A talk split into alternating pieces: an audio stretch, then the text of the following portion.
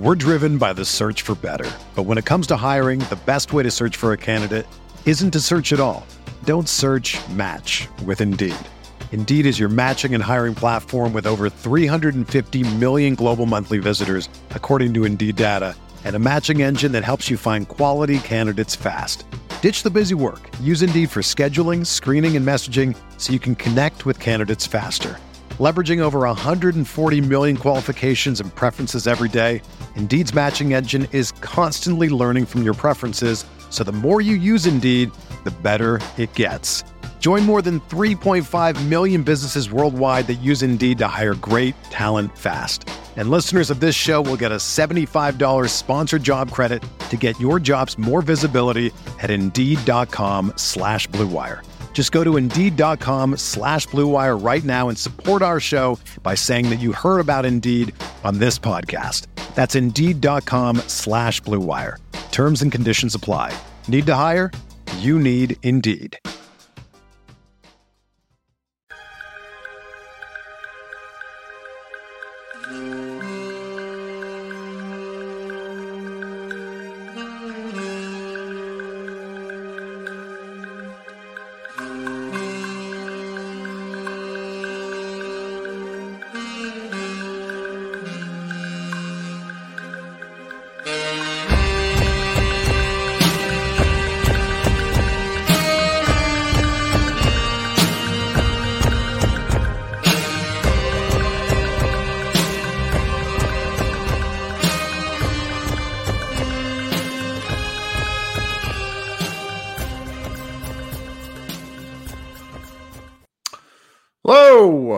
Welcome to the final preseason edition of Pod Mavericks. After dark, you are joined by Kirk Henderson and Josh Bowe. We're both editors over at Mavs Moneyball. Josh, how you doing? Doing pretty good. Pretty pretty fun game. I feel like this is finally have some some stuff to talk about a little bit, right? We're we're all we're all flexing our preseason muscles. and if you if you think of of preseason as, as something this is literally what preseason is for is to help get you ready for for games. I would say both us at Mavs Moneyball and here at Pod Maverick and the Dallas Mavericks have treated the preseason the way it should be, where I am now feeling ready for the regular season. I think the Dallas Mavericks are as ready as they can be for the regular season. They won tonight 114 to 104 against the Pistons. Luka Doncic did not play due to kind of ongoing calf concerns, though I don't want to read too much into that. Um, and it was a it was a fun game. That's that's mm-hmm. something that I think is is worth noting. Uh, we needed this. Um, we Mavericks fans there was a tweet that went around today. Uh, friend, frenemy of the program, Matt Moore, talking about how teams that basically go winless in the preseason struggle, and it caused a bit of like a lot of consternation amongst Mavs fans because we're all in like we want the team to be good, um, and frankly, like getting a win just elevate like like it pushes a lot of that stuff to the side. I have concerns about the team. I know I I but there was like I, in the last show we did on Tuesday I talked a little bit about this sort of sense of dread that was filling like like the the empty space between games since there was 10 days off. And now I no longer I don't really feel that dread. Now I'm just kind of I'm I'm I'm anxious for the season to start. Yeah, I mean it was by far the best that the main rotation guys have looked all preseason. Um I side note I guess before we get into like actual talking about the game, I thought I mean reaction to Matt's tweet um, and some of the reactions during the game. Um, there's just a lot of I don't know what's going on, but like pe- people got to pace themselves online here because we haven't even played a regular season game, and like it's it's getting testy. It's getting I don't know what it is. There's there's something in the water. It feels like, and maybe that goes to what you spoke of. of that's yeah. I you know those it. first three games looked real, were kind of weird, and there's a long gap between games. So so I, I, I don't know. It was just the, the, I don't know. There was just some weirdness I felt like in in the way that there was some some discourse tonight, but and then today, but that's fine. Um the game was great and it was just really funny because it all happened when they played their best like this is the best they've ever looked um and, and somehow our, our friends are goading me into arguing about like the Mavericks offense being better without Luka. And I'm just like, looking you, better. You looking.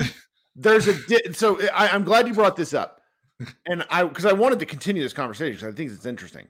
There is a market difference between the offense looking better and being better.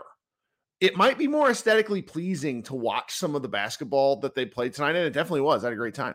But when it comes to like Luka isolation ball, it is quite like Luka is quite literally the best play in the NBA. A Luka post up from the left wing where he dribbles in is the best play in the NBA. He scored at a, a preposterous rate. Wasn't all that fun. Stop. It's it, it's kind of boring, and the Mavericks need to figure out a way to use that less. And and really, one of the things I wanted to talk about in relation to that is I really the way Kyrie pushed to start the first quarter tonight is what I think the Mavericks simply have to do. We talked about it during the offseason. It's worth talking about now. And Nick Angstadt and, and Locked on Mavs did a did a bit of a piece on this where there's a cool graph he had about like minute distribution. Um Luka needs to be used the way James Harden was used in the final before he got hurt with the Nets, which was Harden played point guard and made sure everyone was involved. And then in the fourth quarter, he was a battering ram. And I that that is just to me the ideal usage of Luka Doncic with Kyrie Irving, where they get everybody else involved. They let Kyrie score in the first quarter. Luka can score his seven to eight points. It's fine, but he's not taking a ton of shots and like feeling his way through the game. And then in the fourth quarter, when everybody's tired, march to the free throw line and close out the game. Just the, the way that the ball moved up the floor tonight. That's the thing that's important to point out. Where when we saw some of those social media discussions, it's true. Like Luka doesn't push. Luka doesn't get it and go. He gets it, gets it and surveys, and it works. But I, I don't think it's the recipe for success over 48 minutes times 82 games.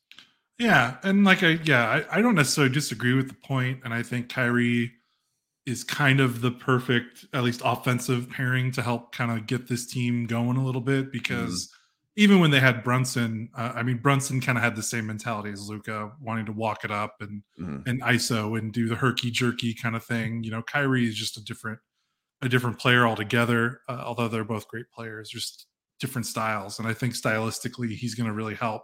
And I don't really, you know, I don't necessarily disagree that the team needs to, you know, push the ball a little bit more, spread the ball around a little bit more.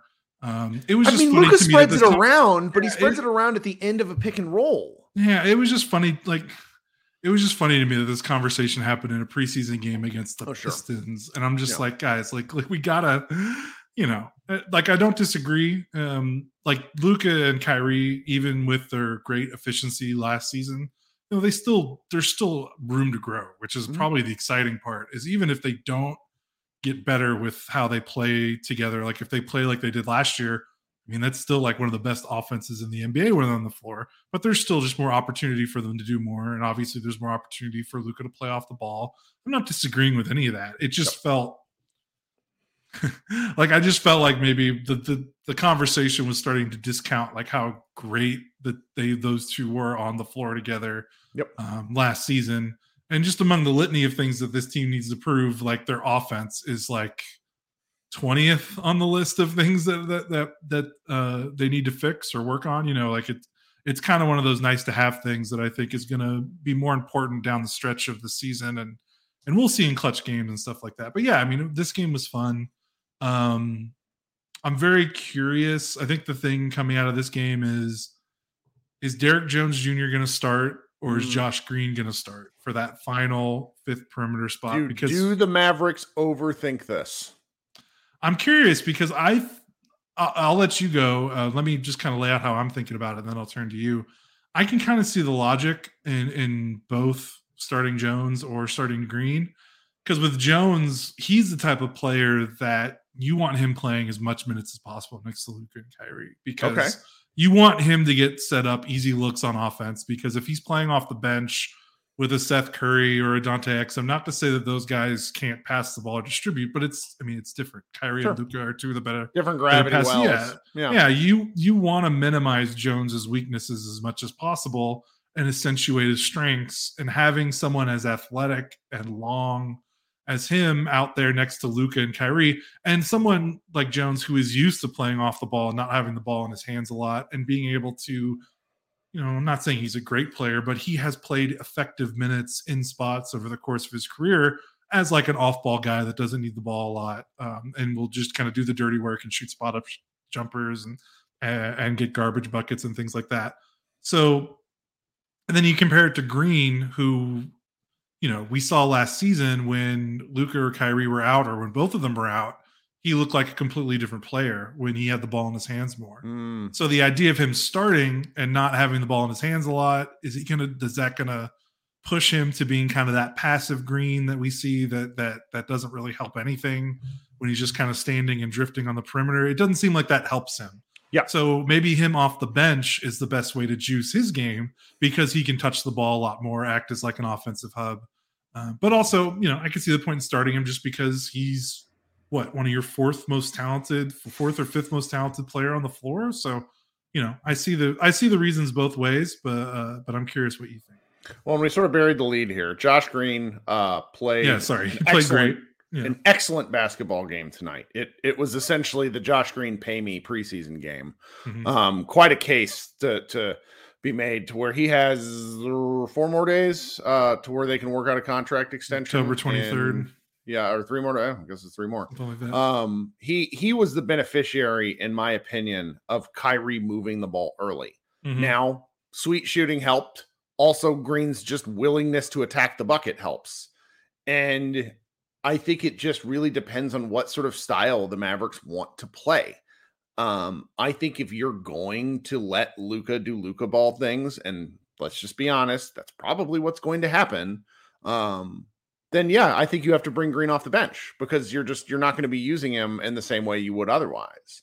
Uh, but if if you're going to do anything different where you're you're kind of emphasizing pace of play early on, then yeah, I want Green out there. Mm-hmm. Uh, the, the the Mavericks, like again, Derrick Jones Jr. can also attack the rim with the Fury, but it's more of a him less off the dribble for me than Green. Green's off the dribble skills are what makes him um, dynamic and so interesting to so many player uh, people and players. So I, I, I see the argument for both. I think that there's an element um, of overthinking going on uh, between those of us who talk about it to where I think Kidd'll just roll his best five guys out on the floor and see what happens. Um, they yeah, do the, have the. Go ahead. Oh, no, go ahead. No, go ahead. I interrupted you in the middle. No, that's all right. It's it's I'm then again, this is Jason Kidd we're talking about, who doesn't like they they just last season again the first 10 games they overemphasized JaVale McGee to the point to where I think you could make the argument that some of those losses eh, it's like you you don't have those losses later in the season and the Mavericks might make the play in. like, so it's like like yeah. it, it, really kind of depends on how quickly the Mavericks figure out if what they want it, do they need significant sample size to to figure these things out? Do they want to see 10 games of, of thing X or thing Y? I mean, this is jumping ahead a little bit. I don't mean to do on purpose, but they they kind of moved away from the Omax experiment relatively quickly. Um, yep. which is both disappointing for me personally, because I like Omax, but also not it's not beating your head against the wall. It's this isn't working. Let's try something else. And and that element of um, coaching from from Kidd and his coaching staff is interesting to me. I, I I just I don't know how to feel other than I'm not particularly um, concerned at the moment. Yeah, and I mean the the the true answer might be it might not be one or the other. It might be they will both probably get a shot within the first month. Like you said, I think that they're going to mix and match. And I think the difference between this team and last season and where you know we talked about his Kidd going to be maybe a little bit more stubborn with his lineups because like he mm-hmm. kind of you know we knew JaVale McGee wasn't going to work after the first game and he he kept on with it for a little bit and and and, and you know that lost them some games that they could have won. I think with this team, I can't read Kidd's mind. I don't know what he's thinking. Sure, but I have to imagine that the he is more comfortable in the depth of this roster compared to last season's roster. I felt like a lot of the lineups and, and mixing and match, like there was just sort of like a there was like a desperation. Like he was just trying to find something that would work because he's a defensive first coach and like he was just trying like that's why I think guys like Theo and Frank and and, and, McKinley right like I think those guys got a little bit of a longer leash because he was like can I find someone that can that can get a stop like can we just try this a little bit um despite the fact that they probably just needed to abandon that and lean into all offense. And they kind of did toward the end of the season. But this team's much deeper. Like, you know, having like Dante Exum and Seth Curry and Jaden Hardy, second year Jaden Hardy, and like Omax instead of like McKinley Wright and Theo and Frank. The ball like, handling feels a much worlds better. It's huge. But I mean, seriously, Frank was considered like the backup point guard last season. Frank was a, Frank playing basketball is a Benny Hill. Like it just needs yeah. a Benny Hill theme playing as he's he's just they just didn't have a lot of guys that could were any sort of dynamic off the dribble. And you know, our our, our co-editor Doyle Rader said this in the in the chat that or I'm sorry, in our Slack, where he he essentially said like Dante Exum being a fourth ball handler could be huge for this team. Not of course now not a a overwhelmingly like amazing statement, but at the same time, yeah, it, it is. Seeing it in action versus in theory is great. Yeah. I mean, not only do you, I mean, like adding him and Seth together just really opens up, I think, a lot of possibilities with what you want to do with your lineups. Uh, in a way that like it's like a good pro like because I was thinking I was like where are the minutes for some of these guys going to come from mm-hmm. and that's a great problem to have compared to last year when we were like, who the hell is going to play? Like, Particularly with the makeup of who we're talking about, because yeah. minutes problems can be big as the year goes along, where it's like guys want specific things, but right. there's not like there's there's kind of a clear pecking order of who should get what and when. Not to mention with some, of you know, Seth Curry's older. You get 15, 20 minutes a game out of him over 45 games. I think you're pretty excited. Mm-hmm. There's just there's just a lot of little stuff going on with elements of the roster to where it feels like it could be too many guys. But I think with the way the league is and with injuries, our biggest complaint last year was that the Mavericks didn't care about guys 11 through 15 on the roster. And I, you know, with the one exception of of, of Morris, I think the roster is mostly filled with guys who I want to see play basketball in some way, shape, or form. Yeah, I've noticed. Uh, I mean, part of this I think is because they did play those international games. So they're gonna want to play like the real players more because yeah. when you're playing international, you want to treat the fans that bought tickets and you're on national TV. That's right. all that stuff. But also, like they just have so many guys and so many new guys. Like normally, at least one or two of these preseason games, like the second half is like all of the training camp invite two way slot. Mm-hmm. That didn't happen this preseason. Like we barely saw any uh, of the of the training camp guys. Like maybe just a few spot minutes here and there. Like this is the last preseason game. AJ Lawson and and and and Dexter Dennis played a combined 11 minutes. Mm-hmm. Everyone else that played is someone that could arguably be a rotation. I mean, they've already moved on. Like they have five, you know, and I don't want to talk about the G League. I just, if you want to talk about the G League, uh, meaning Mavs fans, go right ahead. If we're talking about the G League and any, um, and any reasonable like past like a rookie going there, then this Maverick season is already a failure. Um, it, it, I don't want to kick anybody in the knees on that, but that's just sort of the nature of this. Like, it's it, the Mavericks like wave Mike my like they've done a lot of stuff the past few days, which Josh and I aren't going to touch on because I ultimately do not care. yeah. Uh, um, and like so, again, this game, this game just reinforced my feeling that this feels like the 2019 2020 team all over again, where the the star quality is very top heavy um, and they don't kind of have that middle three through four talent that you would like three through four like third fourth best player compared mm-hmm. to some of the other contenders but i mean they earnestly might be a 10 11 12 deep rotation which is very similar to that 2019 2020 team which also didn't have a clear cut third best player but they just had put guys on the floor that could play whether it was seth it was tim it was Jalen, it was Delon Wright, even though those guys frustrated us at times, like Courtney Lee, Dwight Powell, Maxi, like Boban even played a little bit that season and, had some productive moments. Like that team just always seemed to put guys on the floor that could play, and you never you never had that like four or five minute stretch where you're like, oh God, like last season where it's like, oh God, Theo and Frank are not only playing, they're playing together at the same time. And now those minutes are just being replaced by guys that I think are just much better NBA players even if like you compare the the maybe the top one through five on this Mavs roster compared to the top one through five for like the top eight teams in the East and West, yeah, maybe you know Denver and your Boston and Lakers and, and those contenders, maybe they're going to beat you in the third, fourth, maybe even fifth best player. But I mean, again, like the 2020 team, just their depth is, is, is what's really I think stands out to me. And to do that in one summer when last season they had no depth, uh, yeah. I think is really it's really impressive, and it, it kind of makes me excited about this team's potential.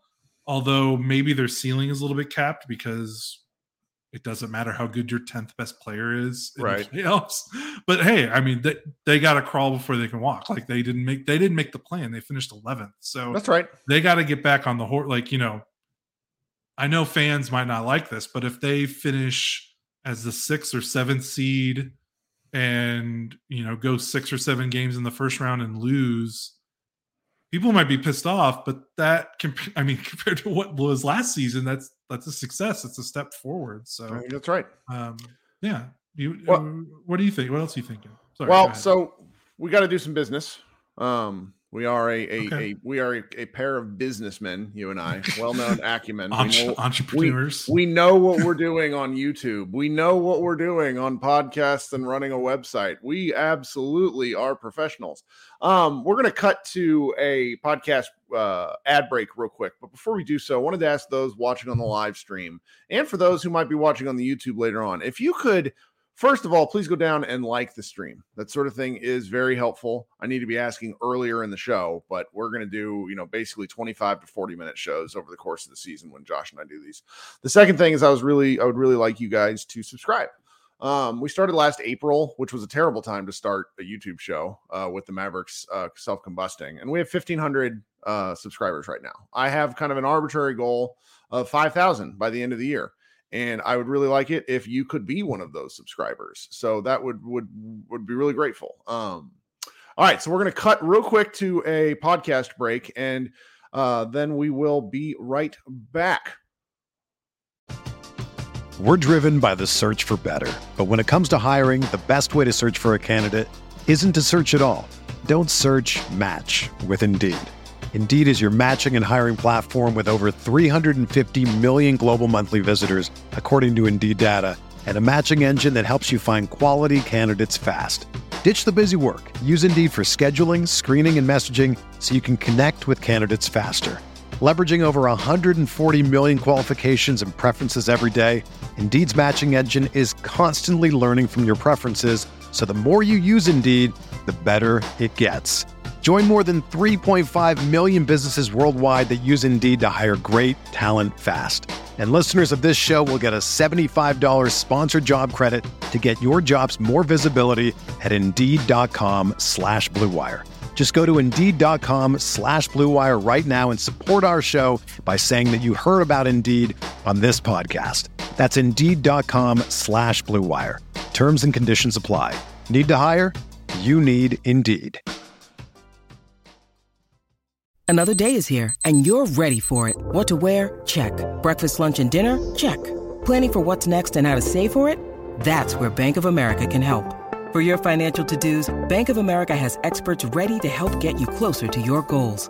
Get started at one of our local financial centers or 24-7 in our mobile banking app. Find a location near you at bankofamerica.com slash talk to us. What would you like the power to do?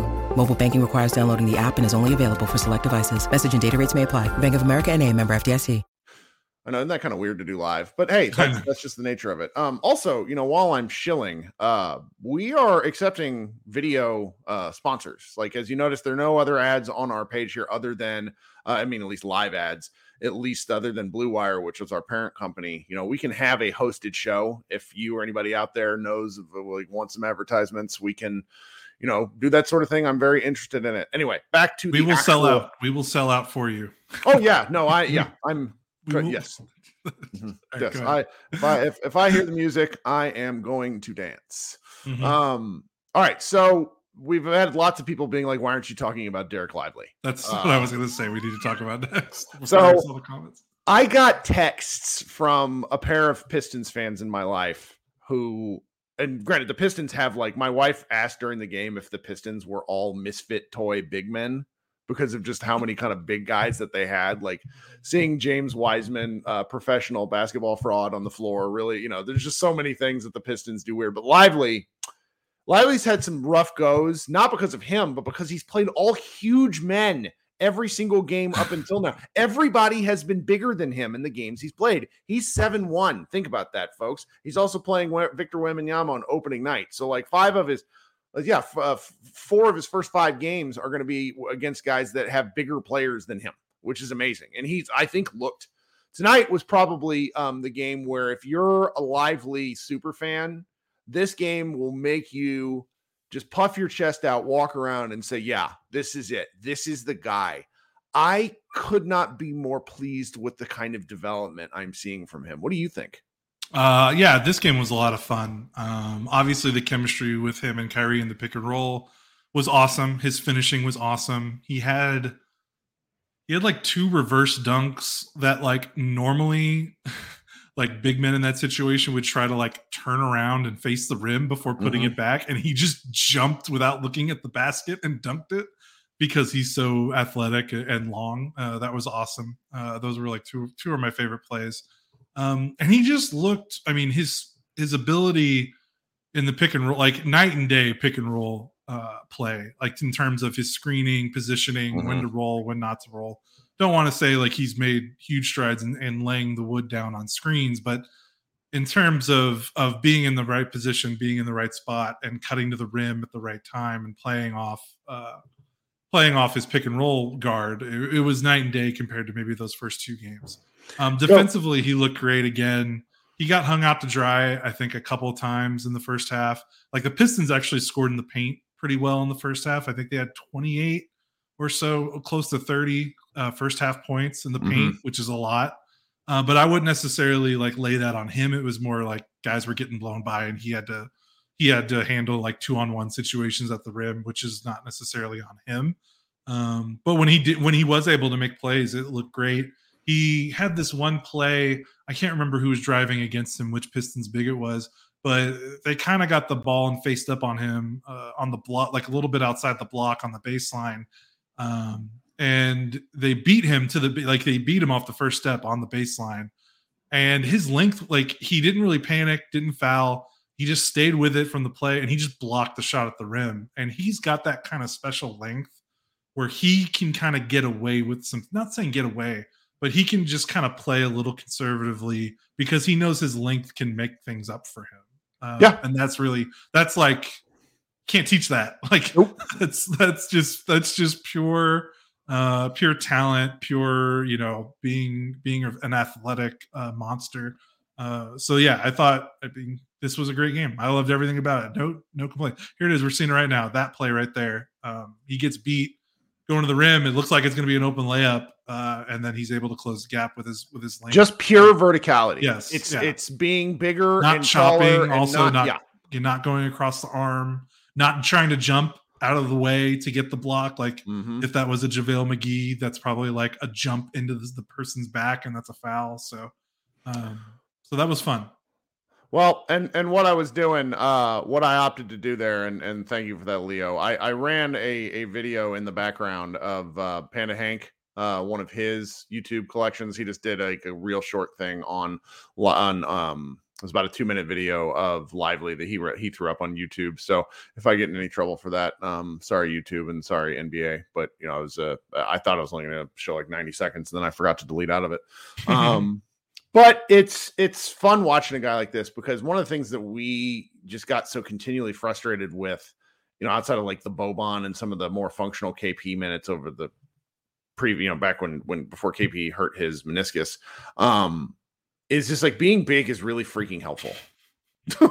like it's it's so stupid because it's like how, having how long many, arms. And and and you know and w- there's a willingness to position and that sort of thing but it's just being big. Like w- dwight powell is in the right place 85% of the time. He just is six foot 11 with the six foot 11 wingspan.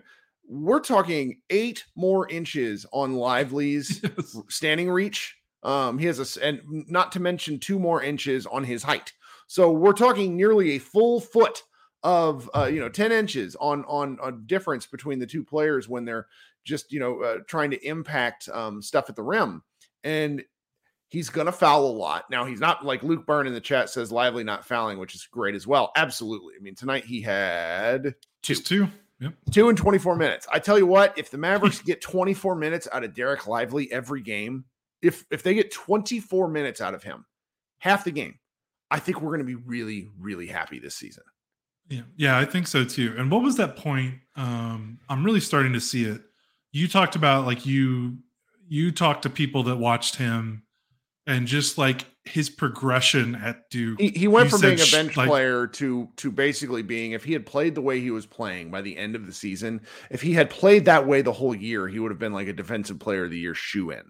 Yeah. And I'm starting to see like his ability to learn quickly, you know, mm-hmm. like we've seen it with this pre like it's it's kind of mimicking what you said about his college season with this preseason like the way that we've seen him start that first preseason game against Rudy Gobert which again wasn't necessarily bad we saw some good things but he had four yeah. fouls two points in 15 minutes and he now, got bullied by the def- by the two or three time defensive player of the year I'm not yeah, gonna be mad at that yeah and now you know three games later about you know a few weeks later he's putting up 14 and 5 in 24 minutes he's not fouling and again the pistons are like you said, kind of an island of misfit toys for big men. But like Isaiah Stewart and, Duren, um, Duren is a Duren, guy we thirsted are, after so hard. Yeah, like you can make fun of Marvin Bagley and, and Wiseman all you want, but but Duren and Stewart are are are tough. Those are those are tough big men. Those yeah. that's not like necessarily easy to go against. Obviously easier than like Rudy Gobert, but again, that's not it's not nothing. Um, so the way that he was able to I mean, look like the vastly superior. He looked like the best big man on the floor, and, and Detroit has some talented big men. Um, so that was really, really encouraging. And I think it goes to what you said about your your people that watched him at Duke, like his ability to just pick up and, and keep getting better game to game to game. It's really noticeable. It's mm-hmm. very noticeable. Mm-hmm. I, I was I was very pleased with that. So going through kind of everybody else, you know, we I don't think we've I, I tried to do this a little bit earlier, but Kyrie Irving just, I mean, good God, man. 17 points, 11 assists, eight boards. Uh, no turnovers. His, no turnovers. I mean, there's a, when he isn't engaged basketball player, which is not always, and I think he probably never would say that himself, but people who have watched, if you've watched a disengaged Kyrie Irving game and then an engaged, it's just, he's, he's just a, it's amazing. He is so smooth and if you're if you're like wanting to show someone like fundamental, you know, it's like a couple of the pick and rolls that he ran there with uh with Lively. He he places the ball in the right spot, and you know you're you're if you're listening to this, you're like, well, they're an NBA player. Of course, they should be able to you know pass to a big man correctly. No, it doesn't. Like a lot of these like the way basketball is played now there's certain skills which are so atrophied amongst like professionals and players. And so it's like some of the things that Kyrie makes look simple are straightforward skills that he has absolutely mastered. And so I really just I enjoy his impact on the game. And I that's why I'm I I really want to see more Kyrie point guard early in games. I mean, it's you know, he's 6 to 15 shooting, which he probably was a little bit annoyed with, but that's going to happen sometimes. And instead, he found other ways to impact the game. I mean, he had a couple of steals and a block too. And you know, you're not going to get Kyrie Irving games like this every night. He's an older guy. You know, he's he's what I think he's 31 now, or he's going to be 31. Um, yeah, and his legs are probably aged a couple years. Yeah, because he's had knee surgeries. Well, and, and it can't be it, it, can't be stated how slight he is. Like he is he is six three and about 180 pounds. So it's like the pounding of an NBA season is just going to take its toll on a guy like that.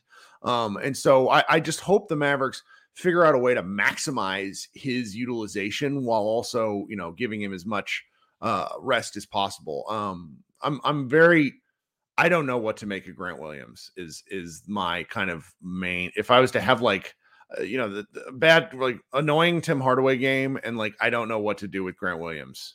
I just I don't know what to do like, like I, I don't like him. I mean like I'm ambivalent. I am like kind of I, I do you know can you help me here because we've talked about this and I just yeah. I, I I'm not vocalizing it correctly. I think the thing is is this is what I tried to hint at when I wrote my piece when the Mavericks acquired him is he is being touted and I still agree with this as the biggest he's the biggest off-season move they made this summer. He is the most notable NBA player they acquired in terms of of talent and, resume. Um, which is great. He fits in perfectly with what they want to do. He fills a position of need. Um, he brings a skill set that the roster needs that they lacked after they'd made the Kyrie trade. Mm-hmm. All, all, all those things are still true now uh, as they were when they acquired him. But because he was sort of like the crown jewel of the offseason, I feel like for some that there's been like this idea that he is maybe more than what he can actually do as a wing starter. Um, so like seeing his box scores in this preseason game like doesn't worry me because like he's gonna have games like that because that's just he's that kind of player. He's not a he is not the dynamic near or all-star level type forward that the roster probably needs before they can consider themselves true truly championship contenders. Mm-hmm. Um, but that's not against him, and that, there's nothing wrong with it. Like, I mean, he's uh, he's under needed, a great deal. He's on, yeah. It's only going to get better. They needed someone to replace the Dorian Reggie Bullock kind of void because Reggie fell off so much last season and Dorian was gone. But and I think some fans maybe thought he was like he's closer yeah. to those players than you would think which is not a bad thing because they needed more guys like that because they lost that depth when they did the Kyrie trade. Mm-hmm. They needed a forward that can guard fours and play a little small ball five if they needed it. They needed someone with some size and girth on the wing. They needed someone that could shoot threes. They needed someone that can hit threes without Luka needing to spoon fade them open looks. Um, but again, this is a guy that started, I think, less than started less than 80 games in his he's been mostly a bench player for most yeah. of his his young career so again he could be better and he can improve like i just i just want people to to tap like he's not going to be like this all-star guy but he's going to you know when the games count i'm more than confident in him being a more than productive and above average starter sure. Uh, it's just you know you're just you're occasionally going to see a game win or lose he's going to score five six seven points because he's not a high usage, you know, attack closeouts guy. He's mostly a a spot up glue defensive guy, and, and that's okay. Yep.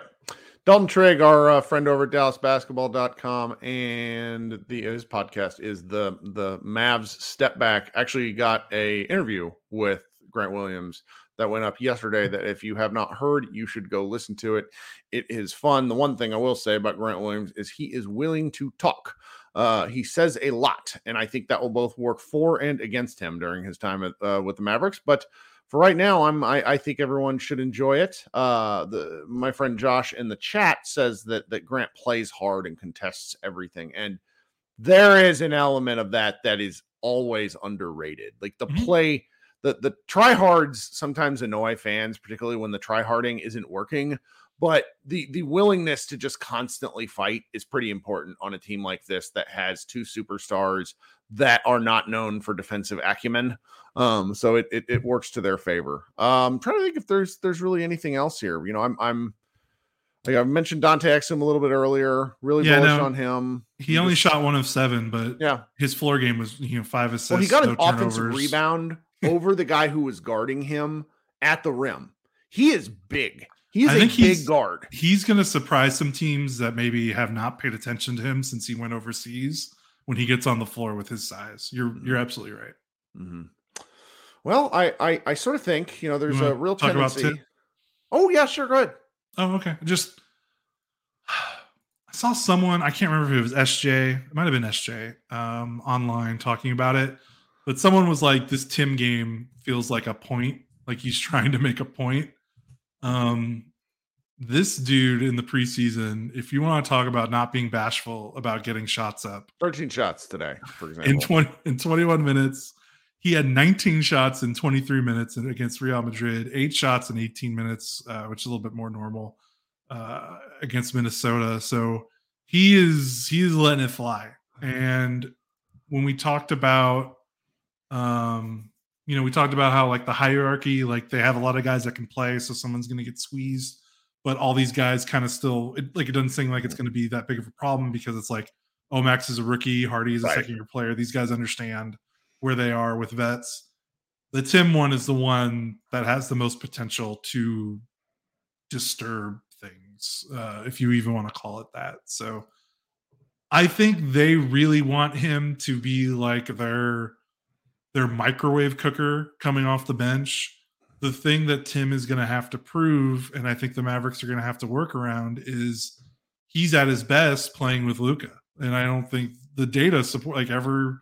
I think uh, pretty much every year except for the the year he got hurt, he's the Mavericks and Luka on the floor. It, they they play awesome. Um, playing with Luka seems to negate his worst tendencies, which is he, hmm. you know, dribbling a lot, stepping into long twos, taking ill-advised shots at the rim, stuff like that. so when he's playing with Luka, you don't have to worry. Like he can just be the the spot up, move around screens, and, and dribble handoffs, and just let it rip, guy.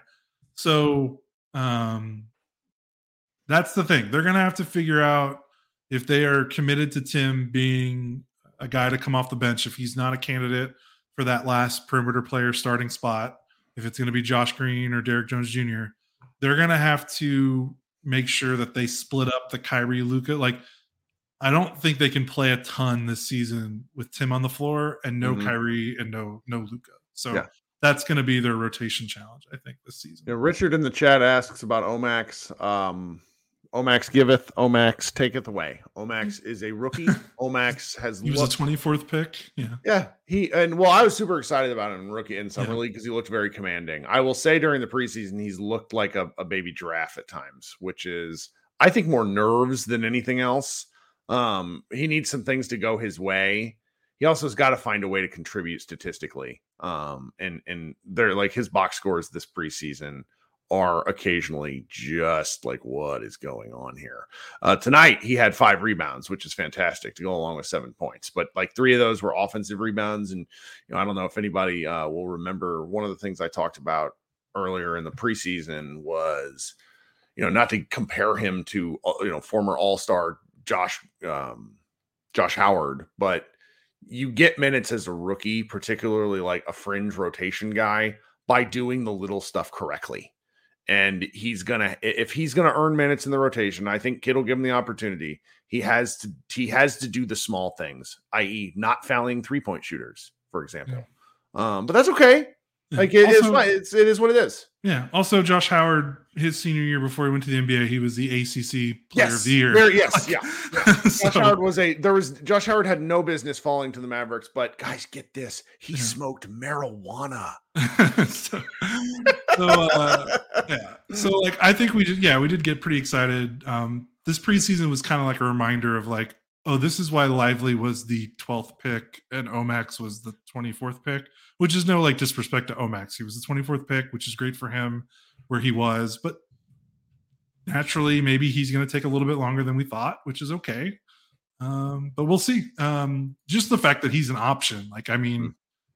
just the fact that they that like this backup wing is like a, a young 20 21 year old rookie instead of like you know a Theo or, or you know whatever it is. I'm kind of beating a, a beating a broken record or whatever you want to say. Yep, the broken record. But I just the depth is just so much fun. Even if Omax doesn't contribute as much as we wanted to right away, just that the fact that he he's an option, I still think is is a win.